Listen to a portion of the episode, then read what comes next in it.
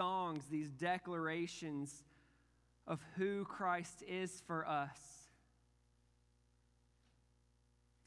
That in spite of, of who we are, in spite of all we've done, in spite of all we continue to do, we have a Savior, we have a, a high priest, we have a Lamb who makes us right with you, God.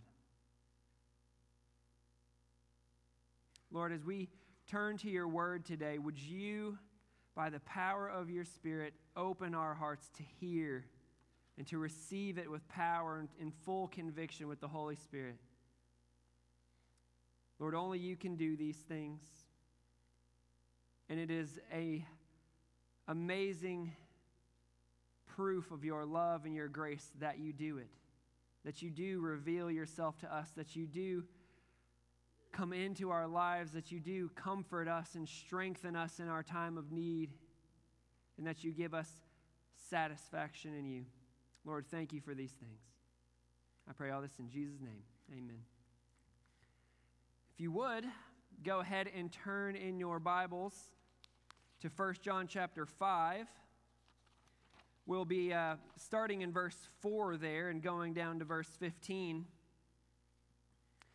Um, as I read here, I'm actually going to add uh, the beginning of verse 1 as well, uh, just because I think it will tie together this whole passage and what it is uh, we're going to learn today. So, beginning with uh, chapter 5, verse 1 of 1 John, John says, Everyone who believes that Jesus is the Christ has been born of God. So now I'm going to move down to verse 4 to our normal passage. For everyone who has been born of God overcomes the world. And this is the victory that has overcome the world, our faith. Who is it that overcomes the world except the one who believes that Jesus is the Son of God? This is he who came by water and blood, Jesus Christ, not by the water only, but by the water and the blood. And the Spirit is the one who testifies, because the Spirit is the truth. For there are three that testify the Spirit, the water, and the blood, and these three agree. If we receive the testimony of men, the testimony of God is greater. For this is the testimony of God that he has borne concerning his Son. Whoever believes in the Son of God has the testimony in himself. Whoever does not believe God has made him a liar, because he has not believed in the testimony that God has borne concerning his Son. And this is the testimony that God gave us eternal life, and this life is in his Son. Whoever has the Son has life. Whoever does not have the Son of God does not have life. I write these things to you who believe in the name of the Son of God, that you may know that you have eternal life. And this is the confidence that we have toward him that if we ask anything according to his will, he hears us. And if we know that he hears us, and whatever we ask, we know we have the requests that we have asked of him. That is God's word. That is what uh, we're going to study today. There was a, a word that was used a lot um, in this passage, and we'll, we'll look at it more in a moment. But this word know, that you may know, you know you have this. This is the confidence you have. You know, when you think about this world that we live in, events and, and future, there is so little assurance and so little confidence that we can actually have in anything. I mean, really, if you think about it, how, how much confidence can you really have in any plans that you've made for the future? Any expectations you may have, I mean, are those 100%? Will that really happen? I mean, if you think about it, everything in life, other than what we're going to talk about today, is contingent. It could fall through. It's conditional. I mean, let me just give you quick examples of this. We'll go on vacation if the weather holds up and if my family stays healthy. I'll stay at this job forever if the business doesn't fold and if they don't fire me. You know, just whatever circumstance, whatever scenario in life, no matter how well we plan, no matter what our expectations may be, we cannot really be sure. We can't have confidence or assurance about these future things. But what John is going to show us today is that in all of life's uncertainties, there is one thing we can and should know for certain. We see this uh, mainly uh, in verse 13. John kind of sums it up for us. This is the, the key verse of this whole passage. I write these things to you who believe in the name of the Son of God, that you may know that you have eternal life. Did you hear that? John wants you to know that you have eternal life, that your sins are forgiven, that you will spend eternity in heaven. He wants you to know beyond the shadow of a doubt that you are truly saved. The, the, the, issue here, though, is that we're going to look at today is not necessarily, uh, well, I don't know if I've truly trusted in Jesus. But what we're going to look at today is, well, can I know that I can trust Jesus? The, issue today is okay, I, have put my faith in Jesus that my sins are forgiven and, and that he's purchased for me eternal life. But how do I know that, that Jesus really is the Savior? I mean, that's a pretty big question. Because if Jesus has no foundation in reality as our Savior and Lord, then no amount of faith in Jesus can save us, right? No amount of faith in Him can, can give us eternal life. We kind of see this here, uh, there in verse 13 those who believe in the name of the Son of God. Um, in verse 4, there at the very end, it says, uh, Who overcomes the world except the one who believes that Jesus is the Son of God. And then verse uh, 1 there, everyone who believes that Jesus is the Christ has been born of God. And so that, that's all well and good, but, but what if he isn't the Son of God? What if he isn't the Christ or the, the Savior? There would maybe be a more modern way of saying that. I mean, maybe some of you really struggle with these questions. I know I have. In the past, I have struggled with what if I'm just believing a fairy tale? what if I'm just, you know, ignorantly believing what my parents passed down, what my Sunday school teachers told me, just so that I would kind of conform to this little Christian culture? so that I'd be a good boy. What if that's all Jesus is? I mean, so this is, this is a really big deal. This is a really big deal. It was a very big deal for John's hearers because they had these false teachers coming in saying, oh, Jesus wasn't really the Son of God. Jesus wasn't really uh, the, the Savior. So, this is what John wants to teach us today. He wants to prove to us today. John wants to prove that Jesus is God the Son third member, uh, second member of the Trinity, rather God the Father, God the Son, God the Holy Spirit, and he's God the Son incarnate. That is, he, he took on flesh at that first uh, Noel, that first Christmas. And the second thing is, Jesus is the one and only Savior. That's what John wants to prove to us today. And what, what I'm going to show you is that if, if these things are true and if we have believed in Him, for our forgiveness, for our salvation, then it changes not only uh, our heavenly eternity, but it changes our daily life right here, right now. So, this is what we'll look at. And I mean, this is just such a practical issue. Can I believe that Jesus is God the Son incarnate, that He is the one and only Savior? So, this is what John is going to show us first today. This is what he's going to show us first today. Number one, God has given ample testimony to the identity of Jesus. God, God the Father, as we'll see today, has given ample testimony. That is, more than we should even need, ample testimony to the identity of Jesus as the Son of God and the Savior. Truth be told, there are, um, I didn't want to put a number on this. I say dozens, maybe hundreds of rock solid proofs we could look at today that Jesus is God the Son and the Savior. But today, what John is going to do is narrow in on three testimonies, three proofs that Jesus is who he says he is. So, what are these three testimonies that God has given? Well, we see those in verses 6 through 8.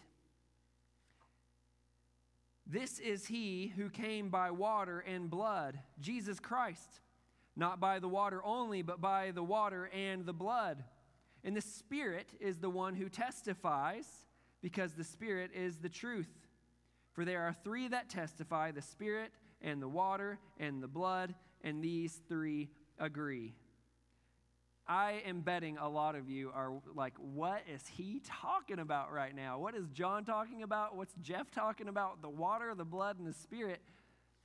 We, we need to understand that if John says these things, the these words, the water, the blood, the Spirit, as testimonies, this is most likely something that within this church community that he's writing to, or these church communities, this is something that they would have been very familiar with. This would have been a, common discussion for them. And so John was able to use these shorthand terms the water, the blood, the spirit. And so eh, while it's confusing for us, it wouldn't have been for them. So it's just going to take more work for us to uncover what, what is he talking about. And I would also mention uh, that, that whatever these issues are the water, the blood, and the spirit these are issues that were being challenged by the false teachers there. Um, and I, I, would say they're issues that are challenged uh, by, by our world today, by, by the media, by the secularists, and even by many uh, who would claim to be Christians. They, they would not agree with these things. And so, Let's look at these. Let's try to uncover uh, what, what it is he's talking about with the water, the blood, and the spirit. Let me see here. What I got there? Matthew. Yeah, I'm not going to worry about that one. No, I am. I'm definitely going to worry about that. Sorry. All right. The, the, the water is where we'll begin, okay? And we're going to look at this and then I'll kind of break down uh, what the testimony is. The water is talking about the water baptism of Jesus by John the Baptist. Okay, that, that is what I believe. And the reason I, I, believe that it's talking about the water baptism of Jesus is because of the events that occurred during the water baptism of Jesus, or directly after the water baptism of Jesus, that prove the identity of Jesus. And that's the whole point of this text, right? It's proving who Jesus is, that he is the Son of God, that he is the Christ, the Savior. So it might be helpful to look at Matthew 3, which I've got up there on the screen. Matthew 3, verses 16 to 17. This kind of tells us what happened at Jesus' baptism. It says there, And when Jesus was baptized, immediately he went up from the water, and behold, the heavens were opened to him.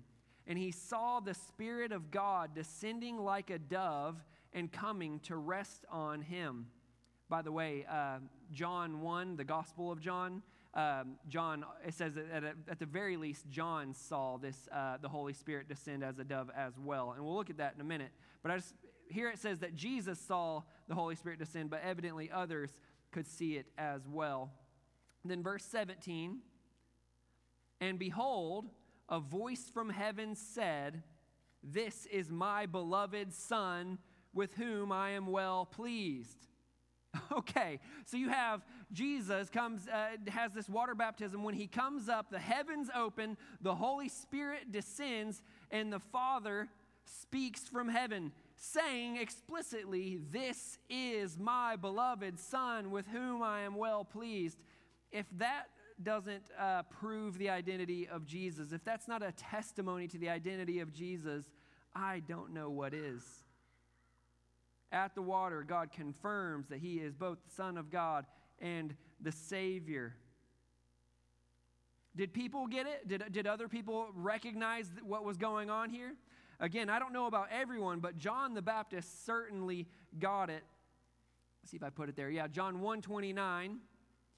The next day, after this baptism, he, he saw Jesus coming toward him and said, Behold, the Lamb of God who takes away the sin of the world. That's, that's the Savior. Behold, the Savior, the Lamb of God who takes away the sin of the world. Uh, then, then, just a couple verses down, uh, verse 33 and 34, John says this John the Baptist says this God said to me, he on whom you see the Spirit descend and remain, this is he who baptizes with the Holy Spirit. So God had evidently told him this was going to happen. Verse 34 And I have seen and have borne witness that this is the Son of God. I mean, again, John got it. The heavens opened up when this guy got baptized. The Holy Spirit descended and remained on him. And then God explicitly said, This is my beloved Son with whom I am well pleased. So here we have a historical, tangible proof that Jesus is God the Son and the Savior. So that's the water, this testimony of God about the identity of Jesus. But what about the blood? The blood is talking about the crucifixion and death of Jesus, where his blood was poured out for us. Okay? And this is important because the blood, under the, the law of God in the sacrificial system, the blood of a sinless substitute was the only way people could have their sins covered and forgiven. We see things like this in the Old Testament, Leviticus 17 11. The life Oh, I, I think I have that. Yeah. The life of the flesh is in the blood, and I have given it for you on the altar to make atonement or covering for your souls. For it is the blood that makes atonement by the life. So, in the sacrificial system, the spotless substitute, usually a lamb, would, would, would make covering by shedding its blood in the place of the sinful people. But uh, on the cross, Jesus, the Lamb of God, paid that full price. He bore the sins of the world. Behold, the Lamb of God who takes away the sins of the world. So, what we're not going to look at here is, is what happened like in Jesus' crucifixion, you know, the, the trial and him being nailed to the cross and, and things like that because those get a lot of press, and, and I, I, think most of you are likely familiar uh, with those things. What doesn't get a lot of press is the things that happened while Jesus hung on the cross. Because there were a, handful of supernatural events that happened while Jesus was on the cross that were testimonies to Jesus' identity. Because if you think about it, lots of people shed their blood and die, right? And yet it has zero saving power. In fact, there were quite a few people in that, in that time that were crucified on a cross, and no one was saved that by their blood. But if this really was the Son of God, if this really was the Savior, then this death, this shedding of blood, is really what we need to cover our sins, to make atonement for our souls. So here are the events I'm not going to read the, the passages, it, it, would just take too long. But here are the, the events that happened. These are all in Matthew 27, by the way, if you did want to, to read them. Matthew 27 gives every single one of these um, uh, supernatural events that happened. First, there was darkness. You say, well, darkness, yeah, it got dark. No, it was noon. From noon to 3 p.m., it tells us, there was darkness in the land. Is that normal? Is it supposed to be dark at noon, from, from noon to 3 p.m.? No, that's the brightest time of the day. That's when you like go inside and sit in front of a fan in the summer, right? This is the brightest time of the day, yet there was this supernatural darkness. And by the way, it's, it is very significant that darkness in the Bible often signifies God's judgment. So there was a judgment going on while Jesus hung on the cross. The next thing we see there uh, uh, in, the, in the PowerPoint is the temple veil was torn in two. Remember that? The temple veil from top to bottom is torn in two. This was the veil that kept everyone except for the high priest out of the holy, ho- holy of holies where the presence of God dwelt. And so, this veil is supernaturally torn in two. It's, it's known to be, have been a very thick veil. Um, uh, Joseph, Josephus, rather, uh, historian in that day, said two horses couldn't tear this veil, yet it tore on its own. Like, so if you tied two horses to it, they couldn't have pulled it apart. It was so strong. Yet it tore while Jesus hung on the cross. And it is significant that this veil was what kept people from the presence of God, and that was torn in two as Jesus hung on the cross. The next uh, uh, testimony is the earthquake. There was a huge earthquake that occurred uh, while Jesus hung on the cross. Again, there is symbolic um, significance here, metaphoric uh, significance of this earthquake. I mean, just something earth shaking, something earth changing was going on. The ground shook. This was no mere tremor. I, I've only felt tremors in my life, by the way. But it says the ground shook, rocks were split. This is huge. Even the tombs were opened by this earthquake. And speaking of tombs opened, that's the final proof we'll talk about. There was a mini resurrection. Literally, dead people came out of their tombs alive. They, they, they, rose from the dead, and, and they weren't zombies. They, I mean, they walked around, they went into the holy city, they went into Jerusalem. Now, I would say these people died again, but isn't it significant the one that the one who says, I am the resurrection and the life, that while he hangs on that cross purchasing salvation, there's a mini resurrection.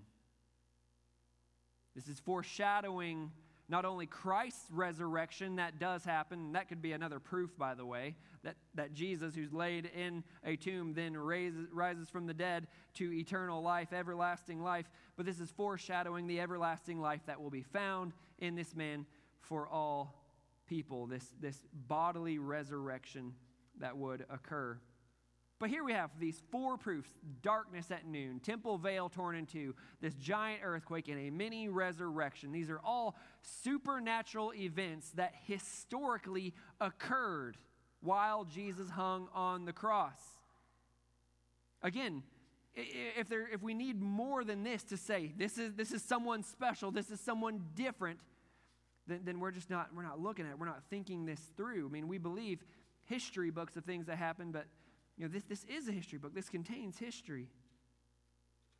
And you, you wonder, well, did people get it? Did people get that all these things were a sign of who Jesus was?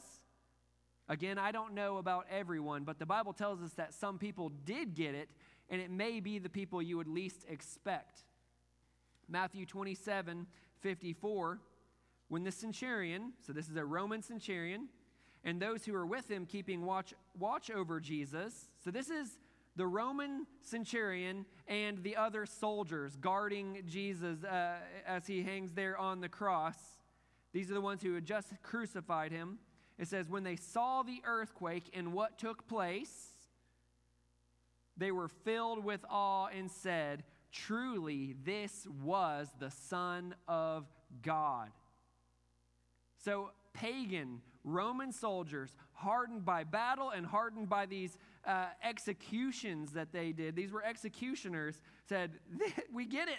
This was the Son of God. They probably weren't very happy about it, uh, that they just crucified the Son of God, but they, they say this statement, this truth. So, so far we have the water and the blood, the, these two historical, tangible events that occurred that give a clear testimony to the identity of Jesus as God the Son and the one and only Savior of the world.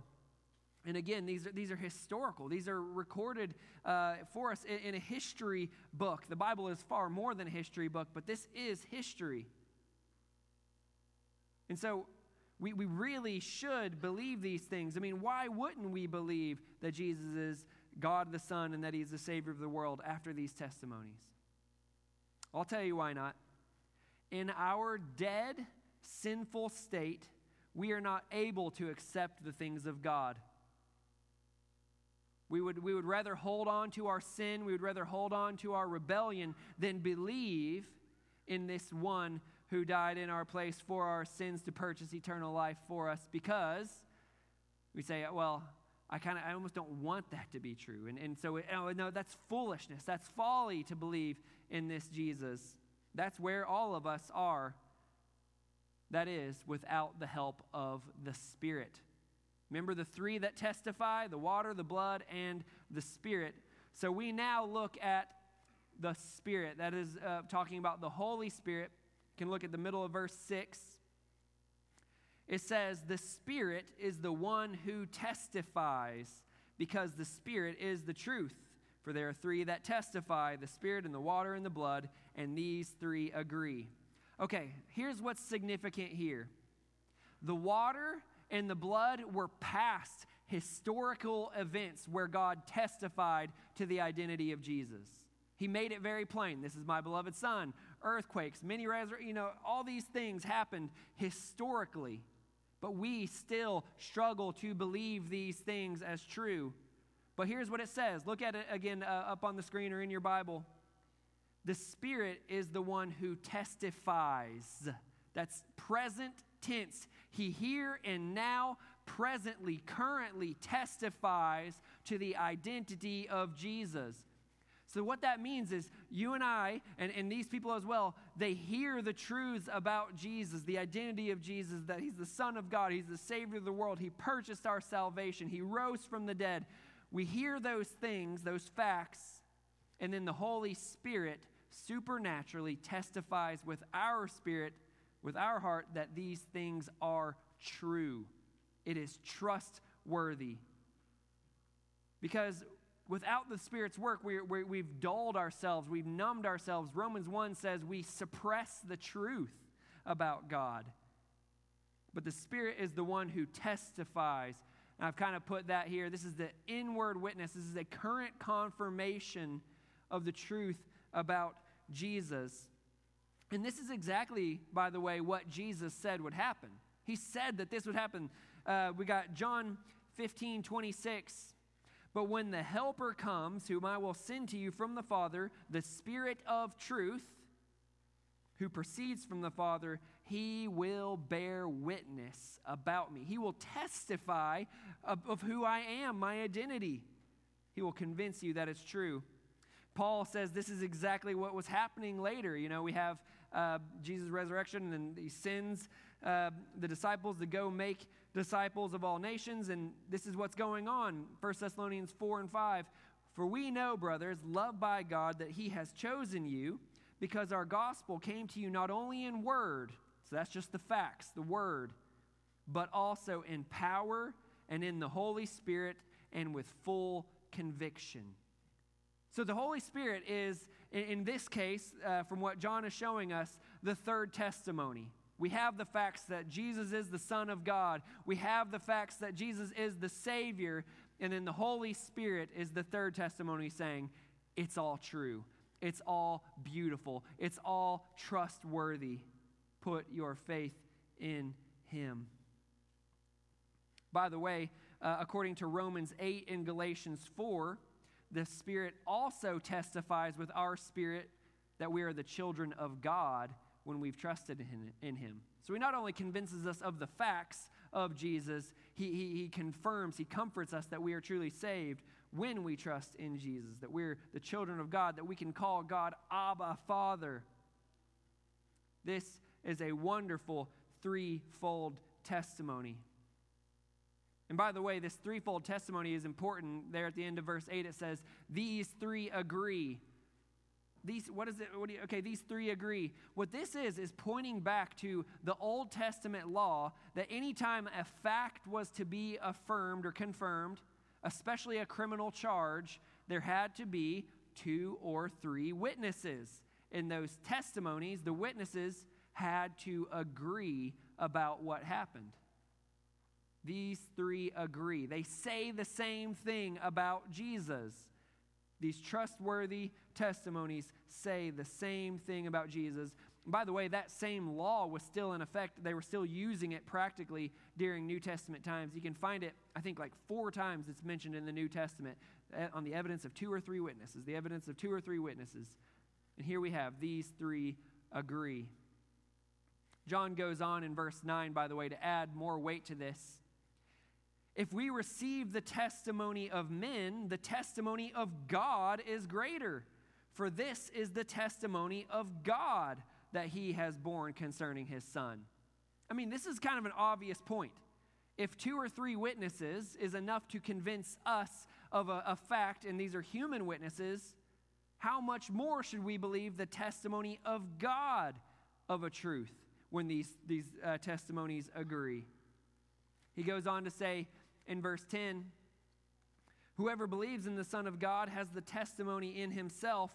Whoever does not believe God has made him a liar. That means you're calling God a liar because he has not believed in the testimony that God has borne concerning his son.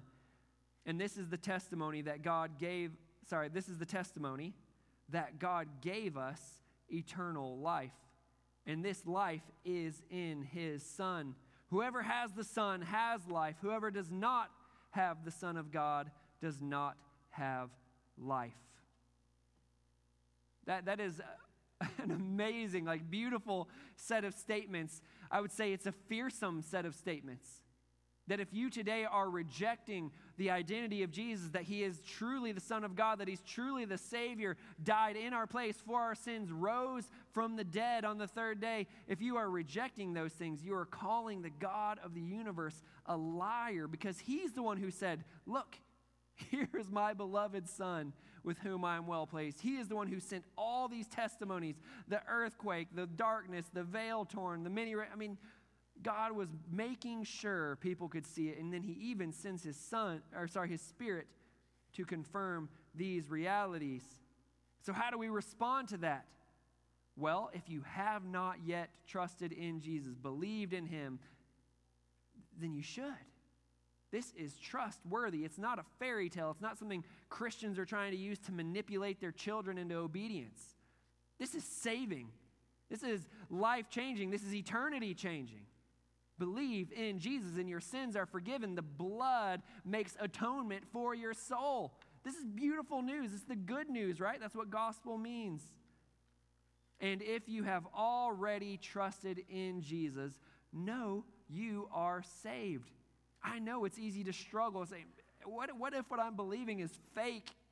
Yes, I've trusted in Jesus, but, but what if it's not true? No, God has borne ample testimony to the identity of Jesus. He is the Son of God, He is the Savior of the world, and by faith, you have eternal life. This is a beautiful reality. And again, I thank God. like, who are we? I mean, we're, we're sinners, we're rebels, and yet He does all this to show us so that we can have eternal life. What a great God. The second thing John wants to show us here, I think, I think is important. Knowing you have eternal life changes life now.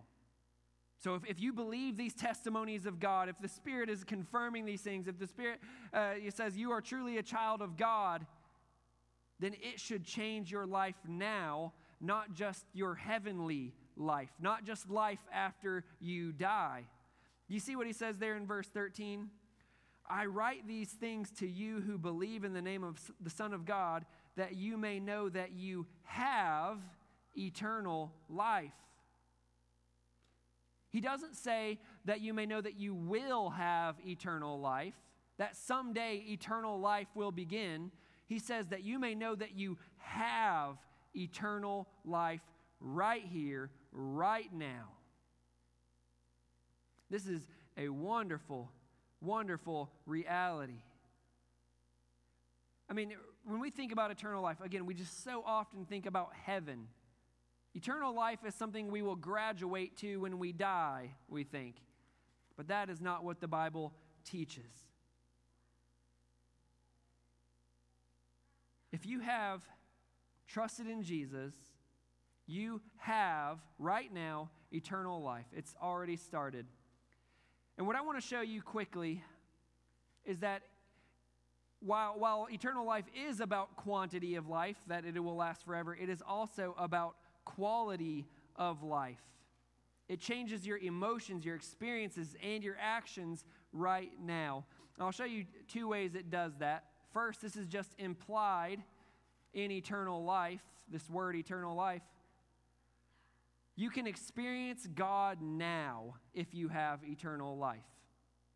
My, my great hope of heaven is that I will see my Savior face to face and that I will enjoy the God of the universe forever. In Him is fullness of joy and pleasures forevermore. That is my idea of heaven. That is what I long for. That's what I look forward to. And we will get to do that in fullness one day. But the fact is, if you have been saved, if you have eternal life, you can experience God at least in part right here, right now. And I would say, even knowing you have eternal life and that you can experience God will, in some ways, determine how much you will experience God. By knowing you have that relationship, you will be how, determine how much you interact with Him. Um, John 17, 3, I just mentioned this to you. He's just so explicit. Jesus says, And this is eternal life, that they know you. This is a prayer to God uh, the Father. Jesus is praying to God the Father. This is eternal life, that they know you, the only true God, and Jesus Christ, whom you have sent. This is the essence of eternal life. This is what makes eternal life qualitatively different than, than our old natural life. This is eternal life, that they know you. And by the way, there are two Greek words for know. Well, there, there are more than two, but two main Greek words. There's oida and gnosko. Oida is a knowledge of facts, it's academic. Here, I, I understand these things, I can know these things about God. But that is not the word used here. This is gnosko. Gnosko is a knowledge that's gained from the senses. It's an experiential, it's a relational, it's a personal knowledge. So import that into the meaning here. This is eternal life, that they know you, they experience you, they have a personal, intimate relationship with you, the only true God, and Jesus Christ, whom you have sent. I mean, again, my hope of heaven, what makes heaven something amazing is that God will be there and I will get to experience Him in fullness. But what's exciting and what should really just direct so much of my life is that I can experience that same God now. The same thing I'm looking forward to, I can taste right now. This is an amazing truth. You don't have to wait until heaven to, to, to see, to perceive the powerful hand of God working in the world and even in your life. You don't have to wait until heaven to experience the comfort of God. I mean, that's one thing we look forward to, right? There will be no pain, there will be no sorrow. He will wipe away every tear from our eyes. What if He will wipe away the tears from your eyes right here, right now? I'm not saying nothing sad or difficult will ever happen in your life, but what if you can experience that now? You don't have to wait until heaven to experience the full leading and guidance of God in your life. This is eternal life that you know Him, you experience Him now. So, John gives us next a practical way. So, that, that was uh, I write these things to you who believe in the name of the Son of God, that you may know that you have eternal life. And this is what he immediately turns to. Uh, he says there, in these verses, and this is the confidence we have toward him. That is, if we know we have eternal life, this is the confidence we have toward him. That if we ask anything according to his will, he hears us. And if we know that he hears us and whenever we ask, we know that we have the request we have asked of him. So here, John, First John says, if you uh, have believed in the name of the Son of God, you can experience God now. You have eternal life. But now he turns to here's one of the main ways you can experience God you can pray and experience God answer. And by the way, I would say this is one of the main ways in my personal life that I have experienced the God of the universe has been in making big requests of him when it seems unlikely or even impossible. I make big requests of him and then I see him answer in power and in wisdom. And I just stand there in awe and say, Whoa, I cannot believe I just got to experience the God of the universe like shift the world around me, people around me, things around me, me. He shifts and changes me when I think it's impossible. This has been one of the main ways I have experienced God in my life. So I think it's fitting, it's no surprise to me that this is the next thing John points out. This is the confidence we have toward him that if we ask anything according to his will, he hears us. And if we know he hears us, and whatever we ask, we know we have the request that we have asked of him. Now, I've got two qualifiers I need to throw in here. First, God will answer, but it may not always look the way we expect it to, to be, right? Um, I, have seen that many times in my life um, that I've prayed for even good things, fitting things, and God answers, and it's 100% clear that it's God answering, and it's powerful, but it's like surprising because it's different than the way I expected Him to answer. Um, just for instance, I know I've been like, okay, help me, God, to share the gospel with this person. And so I go and I hang out with that person, and like they, they just ignore me most of the time. But the friend that they brought with them is like super interested in talking to me and hearing the gospel. I mean, I've had that happen multiple times that I'm praying, God, help me share with this person, and I end up sharing with some other random person, and it's, it ends up being a great thing. Uh, it may not always look the way you expect, but God does hear, God does answer. Second qualifier I want to give you is this it says uh, there in verse 14 that if we ask anything according to his will, he hears us. So it has to be in accord with, in alignment with the will of God. And so you say, well, how do I know the will of God? So that I know that I'm praying in line with it, so that I get to experience God answering. I'll just give you two, I think, pretty obvious ways you can know you're praying in accord with God's will. One would be to pray for the things God commands you to pray for. There are times in the Bible that God says, pray for this. Well, it's pretty obvious that that prayer is in the will of God because he tells you to pray for it. I'll give you two examples of this quickly.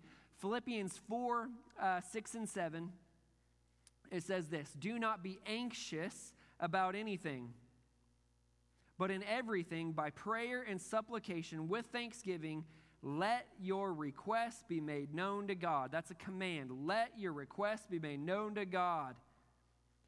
And then look at this, though the experience. There's a promise connected to the command.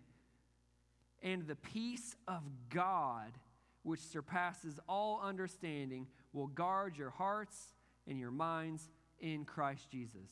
I mean, this has just brought together so many things. When you're anxious, you are commanded to pray. So it is in the will of God, it is according to his will that you bring your request to Him in an anxious situation. When, when you're in a trial, you bring to Him your requests. And He gives you the promise that you will experience Him answering the prayer, and the, and the answer to prayer is actually experiencing Him. The peace of God, which surpasses all understanding, will guard your hearts and minds in Christ Jesus. The, the next one is just kind of the same, just using wisdom. James 1 5. If any of you lacks wisdom, huh, that's not me. Totally kidding. We all need more and more wisdom all the time. If any of you lacks wisdom, let him ask God. So there's a command, but we have a promise who gives generously to all without reproach, and it will be given him. So you have here two things that you can know are in the will of God to pray, and you can know that God will answer and you can know that you will get to experience God answering these things. So that's the first way. Pray the things you know God commands you to pray for. The second uh, thing that I, I think is, is a relatively obvious thing to pray for and know that it's according to God's will is to pray that God will help you to do the things He commands. I mean, we could, we could go on a pretty long list here. Pray that God will help you to do things He commands. But I'll just show you one that, that brings this together both the command and the experience of God. Matthew 28 19, the Great Commission, Jesus commanded all, all Christians, Go therefore and make disciples. The command there is make disciples of all nations. Then uh, moving down a little bit to verse 20, the next verse, and behold, I am with you always to the end of the age. So, God gives commands, and here, using the example of sharing the gospel of Jesus Christ with others, Jesus commands us to share the gospel of Jesus Christ, to make disciples, that is, to make Christians, if you will, followers of Christ. And He promises, I am with you always.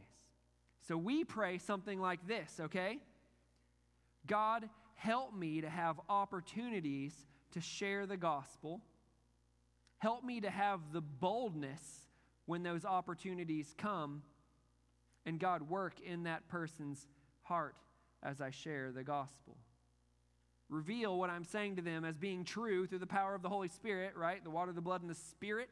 God, use that Spirit to open their eyes this is a, a, prayer. We pray and we know it's in the will of God because He's commanded us to do it. God, give me opportunities to, to go make disciples. And then give me the boldness to, to, to actually share to make disciples. And then, God, I'm asking you to do the work with your Spirit to make that person believe and become a disciple. And guess what? You get to experience God.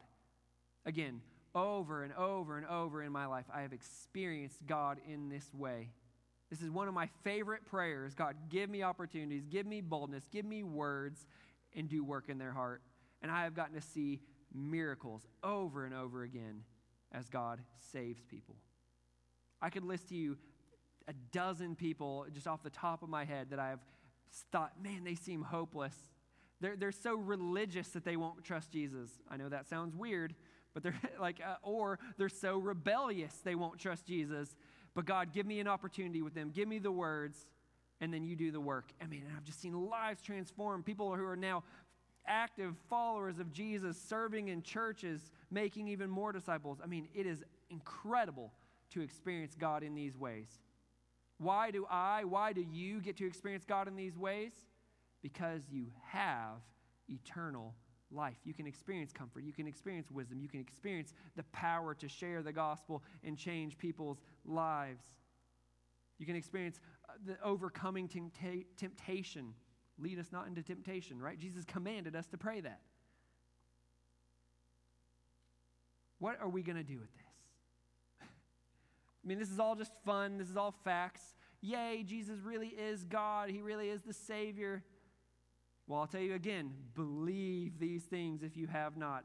Ample testimony. But then seeing, seeing that, that you have eternal life if you believe these things, take God at His word. That you should, that you can and should have a different quality of life, that you can know Him, the one true God. And that He can, that you can ask things of Him and He will hear you. And if He hears you, you can know that you have the requests. So I, am challenging you. I, I want to challenge you to take God at His word. If you believed in Jesus, then, then start experiencing eternal life now. Start, start knowing God. Start experiencing God. And in one way, the way John gives us here, you can do that is to make requests of God. Earnestly make requests of God and expect Him to answer. And you will get to see God work in your life. You will see God get work in your relationships and in your circumstances, and you will get to see God work through you. I, I want to challenge you, everyone, this week, every single day, pray that God would give you opportunities to share the gospel, that He would give you boldness to share the gospel when it comes. You can add whatever else you think you need there. Give me gentleness, God. Give me compassion while I share the gospel. Give, give me respect to, with them while I share the. I mean, you, you know what you need. And God, save that person.